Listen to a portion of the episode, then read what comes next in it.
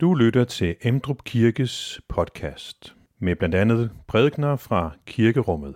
Du kan læse mere om Emdrup Kirke på emdrupkirke.dk.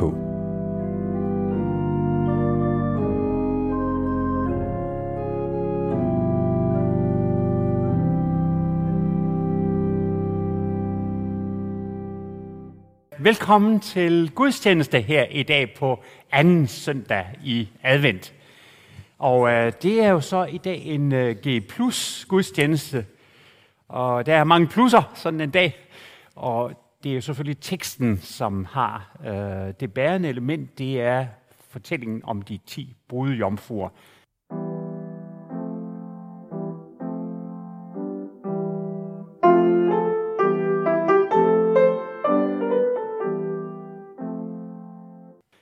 Der skal himmeriget ligne ti brudjomfruer, som tog deres lamper og gik ud for at møde brudgommen. Fem af dem var tåbelige, og fem var kloge. De tåbelige tog deres lamper med, men ikke olie. De kloge tog både deres lamper med og olie i deres kander. Da brudgommen lod vente på sig, blev de alle sammen døsige og faldt i søvn. Men ved midnat lød råbet. Brudgommen kommer. Gå ud og mød ham. Der vågnede alle pigerne og gjorde deres lamper i stand. Og de tåbelige sagde til de kloge, giv os noget af jeres olie, for vores lamper går ud. Men de kloge svarede, nej, der er ikke nok både til os og jer. Gå hellere hen til købmanden og køb selv. Men da de var gået hen for at købe, kom budgommen. Og de, der var ride, gik med ham ind i bryllupssalen, og døren blev lukket.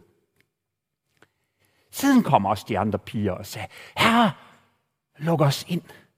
Men han svarede, sandelig, sandelig siger jeg jer, jeg kender jer ikke. Hvor derfor?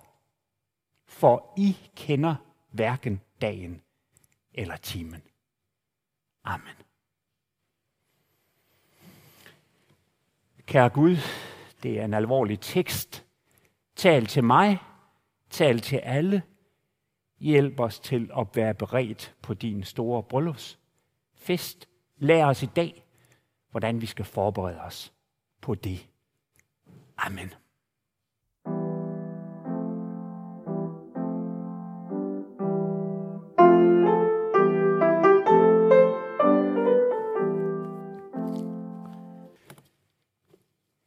Den her tekst, den forbinder jeg altid med et ganske bestemt tema.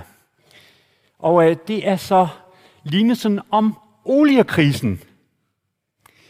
Og øh, det er fordi min nu gamle, min gamle og nu afdøde, for længst afdøde far, han kaldte den sådan. For da jeg var ung, så var det jo sådan, at vi fik den første energikrise. Der skete jo det forfærdelige faktisk, at olieprisen den steg med 600 procent Altså fra 2 dollar til hele 12 dollar for en tønde olie.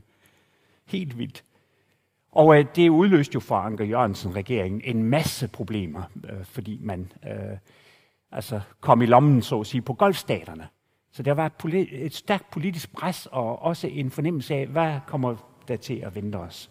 Så hvordan løser vi sådan et problem? Og så var der jo så det sjove, der skete, at øh, den øh, 25. november i øh, 1973, så indførte man det, man kaldte for den bilfri søndag, og det kørte sådan set hen over julen og helt frem til februar. Og øh, sådan, så kunne man sådan opleve, at gaderne lå stort set ude, fordi der var jo ganske få, som havde tilladelse til at køre. Og øh, det var så altså ikke rigtig noget, der, der for alvor har battet noget. Det har ikke rigtig hjulpet. Altså, det var ikke det, der skulle til. Øh, det krævede jo i virkeligheden handling og omtale. Det krævede, at vi øh, på et tidspunkt, der skulle vi simpelthen til, vi skulle straks til at overveje, hvad, øh, hvordan kan vi forberede os på den her nye virkelighed øh, og finde nye løsninger.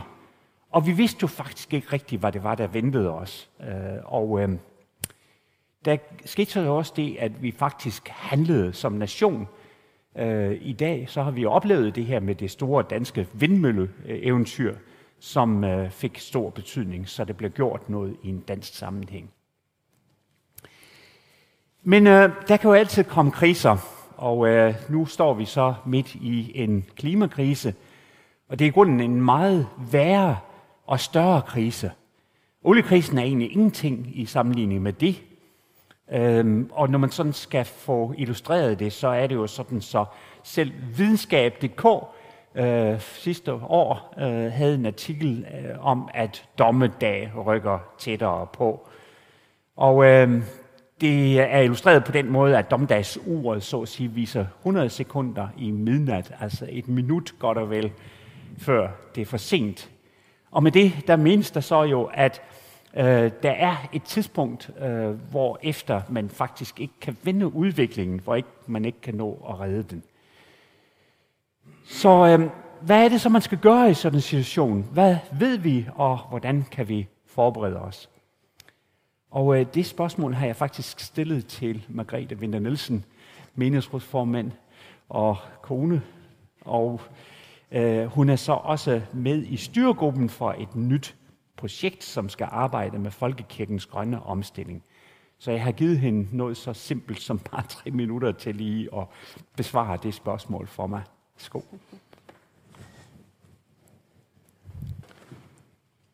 Det ved ikke det. Ja, øh, men det er jo sådan, at dommedagspersonerne, dem har vi jo hørt flere gange gennem menneskehedens historie. Jeg stiller mig her. Øh, jeg kom til at tænke på i middelalderen, der havde den sorte død eller pesten. Øh, og dengang, der har mange sikkert tænkt, at nu var enden nær. I Europa, der døde der mellem 30 og 50 procent af befolkningen. Og det varede faktisk i 300 år. Så det har været gysligt at leve i den tid. Nu står vi foran, som Nikolaj sagde, en meget større krise faktisk. Vi kan tænke, kan den blive større? Øh, klimakrisen, men den er større, fordi den ikke bare rammer os mennesker, den rammer sådan set hele kloden. Alt levende, mennesker, dyr og planter.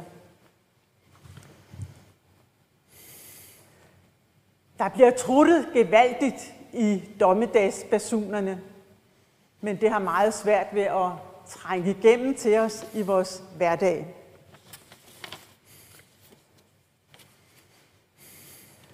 Vi har igennem mange århundreder bare brugt løs af jordens ressourcer, uden egentlig at tænke på, hvilken effekt det kan få. Men ressourcerne er jo ikke udtømmelige. Og det er faktisk sådan, at i øjeblikket, der bruger vi cirka 95, 75 procent flere ressourcer af de naturlige ressourcer, end jorden kan nå at gendanne på et år. Og man behøver ikke at være matematiker for at kunne regne ud, at det holder ikke i længden. I Europa, i EU, der har man for at dæmme op for det besluttet, at øh, vi skal være klimaneutrale i 2050. Det betyder, at vi ikke må forbruge eller udlede mere drivhusgas, end der kan fjernes, enten af naturlig eller teknisk vej. I Danmark der har vi også besluttet, at vi skal have reduceret vores drivhusgasudledning med 70 procent inden 2030. Og der er lige kommet en køreplan for, hvordan man gør her i september i år. Og det bliver vi alle sammen berørt af. Også Folkekirken. Som Nikolaj også lige refererede, så har vi i Folkekirken startet et nyt program, som starter her 1. januar, hvor vi skal arbejde med den grønne omstilling i Folkekirken, og der er jeg så heldig, at jeg har fået lov at være med.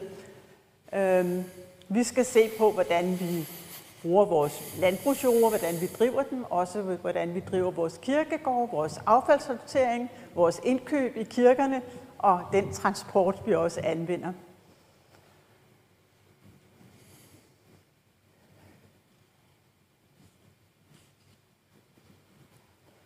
Så selvom vi arbejder på at reducere, som vi nu kommer i gang med i større stil, så vil øh, den drivhusgas, vi allerede har udledt, alligevel få nogle effekter. Vi husker sikkert øh, krisen eller oversvømmelserne i Tyskland her i sommer. Man var på avisernes forside, hvordan de bogstaveligt talt blev taget på sengen. Det var ikke noget, de havde forberedt. Men man er altså i gang også med at forberede også her i Danmark, altså ikke bare afværge, men også forberede, at vi får stadig varmere sommer, vi får højere vandstand, vi får voldsommere nedbør, og i det hele taget øh, store variationer i klimaet. Så vi gør to ting. Vi arbejder både med at afværge, at vi udleder mere drivhusgas, men også at forberede os, sådan så vi undgår de her dommedagsscenarier, som vi jo selv har været med til at skabe. Tusind tak, Margrethe. Og øh, det er jeg sikker på, at vi kommer til at høre mere om øh, i øh, de næste fire år. Øh, og øh, det er jo alvorligt, men faktisk er den personlige oliekrise jo det værst tænkelige scenarie. Og det er den, som lignelsen fortæller om. Altså det er slemt, det der sker med jorden, og øh, det er også alvorligt, men den her personlige krise, den handler ikke om det grønne, men den handler simpelthen om det blodrøde. I kender godt billedet med, at der er røde tal på bundlinjen. Ikke? Altså, det er sådan, hvis det var for længe, så øh, går firmaet simpelthen konkurs. Øh, det er vejen ned i katastrofen. Og for den enkelte, der kan det få fatal betydning, hvis man ikke er forberedt på øh, Kristus, Kristi komme. Hvis man ikke er forberedt på øh, ham hvis man ikke kender ham, øh, fordi det er det, der er det afgørende i den her sammenhæng. Øh, de øh, tåbelige brudjomfruer var ikke kendt af Kristus, så det er det med at kende ham. Hvis vi ikke gør det, så går vi glip af festen. Mennesket står i et alvorligt valg, hvor vi kan miste det hele. Og det er det, som den her lignelse så fortæller om, lignelsen om de ti brudjomfruer. Det, jeg ved ikke, om I nogensinde har tænkt over, at det sådan foregår øh, sådan efter mørkets frembrud. Og vi andre, vi plejer jo at fejre bryllupper, sådan, så vi har god tid til festen resten af dagen. Men faktisk er det sådan i den her situation, at hvilelse og festen den bliver endelig fuldbyrdet efter mørkets frembrud. Og øh, så blev så brudgommen, han var først om eftermiddagen ude og forhandle med familien, øh, brudens familie. Og øh, det var sådan, at øh, man øh, af ren og skær høflighed skulle sørge for, at det var sådan ligesom altså, vanen, sædvanen, ikke at afslutte den her forhandling for tidligt, øh, jo længere den sådan set varede, jo vigtigere var den her bruds øh, familie faktisk for brudgommen. Så det var et udtryk for høflighed og ligesom at lade det vare i rigtig lang tid her. Og det er jo så det, der er grunden til, at de her festklædte mennesker og brudpigerne, de simpelthen jo altså faldt alle sammen i søvn. De blev døsige, mere og mere søvnige. Og til sidst, så falder de bare alle sammen råber stop i søvn. Øh, det var dem, der skulle være parat, og de skulle øh, tage imod brudgommen og lede ham ind i festlokalet, øh, øh, værter for at hilse ham vedkommen, og så går det bare alligevel galt. Øh, de blev alle sammen øh, døsige. Men så er der bare den her helt vilde pointe i teksten. Altså Jesus han er jo en fantastisk historiefortæller, og mange, næsten alle fortællinger, de har en fuldstændig overraskende moment, sådan så øh, tilhørende sådan nærmest har hoppet op i stolen der, når man kom til det punkt. Og det er selvfølgelig indlysende. Brudgommen, han venter ikke en time, han er heller ikke to timer, heller ikke tre. Nej, helt til midnat, det er det fuldstændig uhørte partykiller brudgom, det her handler om. En uhørt øh, oplevelse. Og tænk at holde øh, maden sådan parat over bålet, ikke? og så spise natmad sådan dybt godnat, altså helt ud på de små timer. Altså det hele, det er ligesom altså, øh, bare sprængt i stumper og stykker i den her overraskende pointe i det. Og det gør selvfølgelig også, at alle jo ikke er forberedt på det. Så det er altså i virkeligheden et budskab om, at øh, det her bryllup, det øh, venter meget længere, end man i sin allervildeste fantasi skulle forestille sig. Hvad er det så, det her det giver anledning til? Jamen, det er jo det, vi har sunget om, eller og, og hørt, og vi skal om lidt også synge. Den store mester kommer, den her vidunderlige Ingemanns salme, øh, som egentlig er så øh, spændende og dejligt. Og det er så også det, som vi møder i den gamle testamentlige tekst her øh, fra Malakias' bog, hvor Malakias han øh, taler jo ind i en situation i efter hjemkomsten fra Babylon, hvor præsteskabet er korrupt, hvor øh, lederne svigter, og hvor folket ikke søger Gud, hvor øh, tingene de ligesom går i stumper og stykker og smuldrer for dem alle sammen. Og øh, der er det så, at ind i det, den situation, så vender Malakias øh, folkets øjne imod en kommende udsending. Altså, Herren selv vil jo komme til sit tempel. Når nu præsterne ikke kan finde ud af at rense templet, så kommer Herren selv en dag og renser sit tempel. Og så sender han en paksengel i forvejen.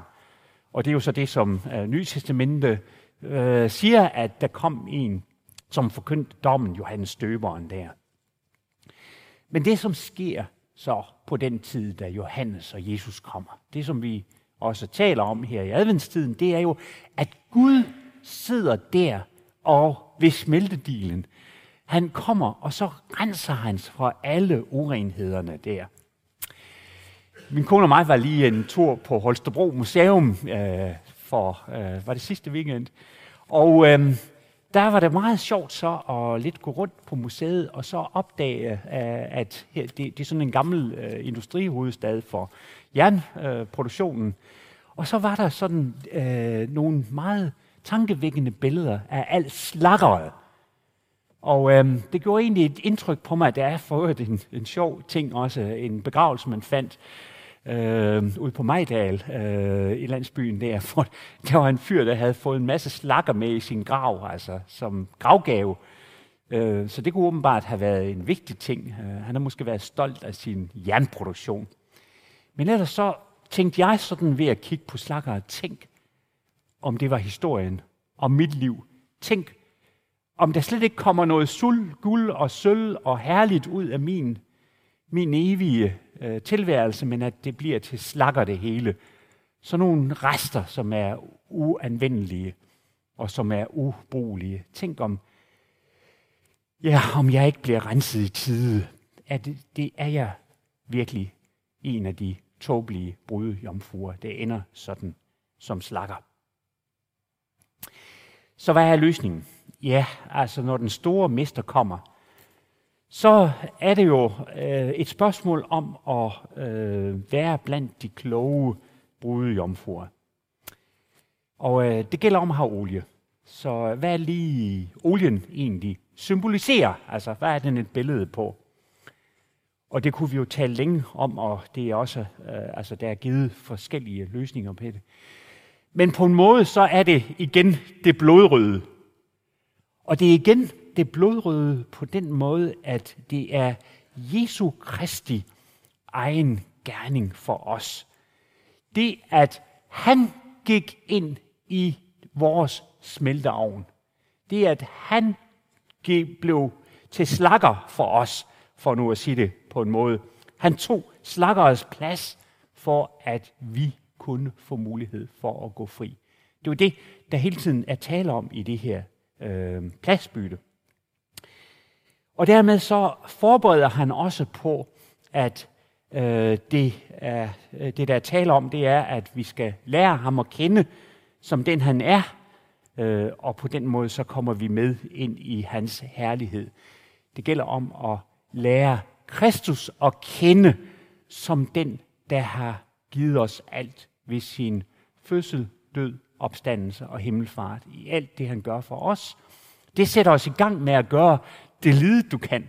Altså alt det, som øh, vores olie kan symbolisere i vores liv, øh, og øh, leve i hans lys, øh, læse i hans bibel, bede, være en del af fællesskabet, alle de forskellige ting, som er naturligt for kristne mennesker.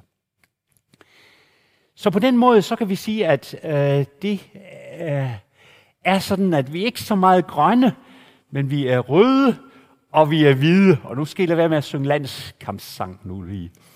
Men altså på en måde, så er det det, der taler om, fordi vi er frelst i Kristi blod. Og samtidig så venter vi også på vores hvide klædning. Så selvom vi derhjemme sådan siger, at vi gerne vil være grønne, så er vi i virkeligheden endnu mere røde og hvide. Så det må I godt tænke på. Det er en grøn omstilling, og den er vigtig, men det allervigtigste for vores egen situation, det er, at vi er røde og vi er hvide. Derfor så gælder det om, som Linesen siger, at I skal våge. Våg derfor. Vær vågne. Vær forberedte. For det er aldrig sådan, som man kan udskyde det, og så tænke, det kan jeg godt nå at forberede i morgen.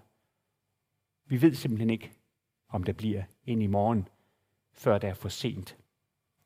Og det er jo det, som advent også handler om. Amen. Find flere podcast og læs mere på emdrupkirke.dk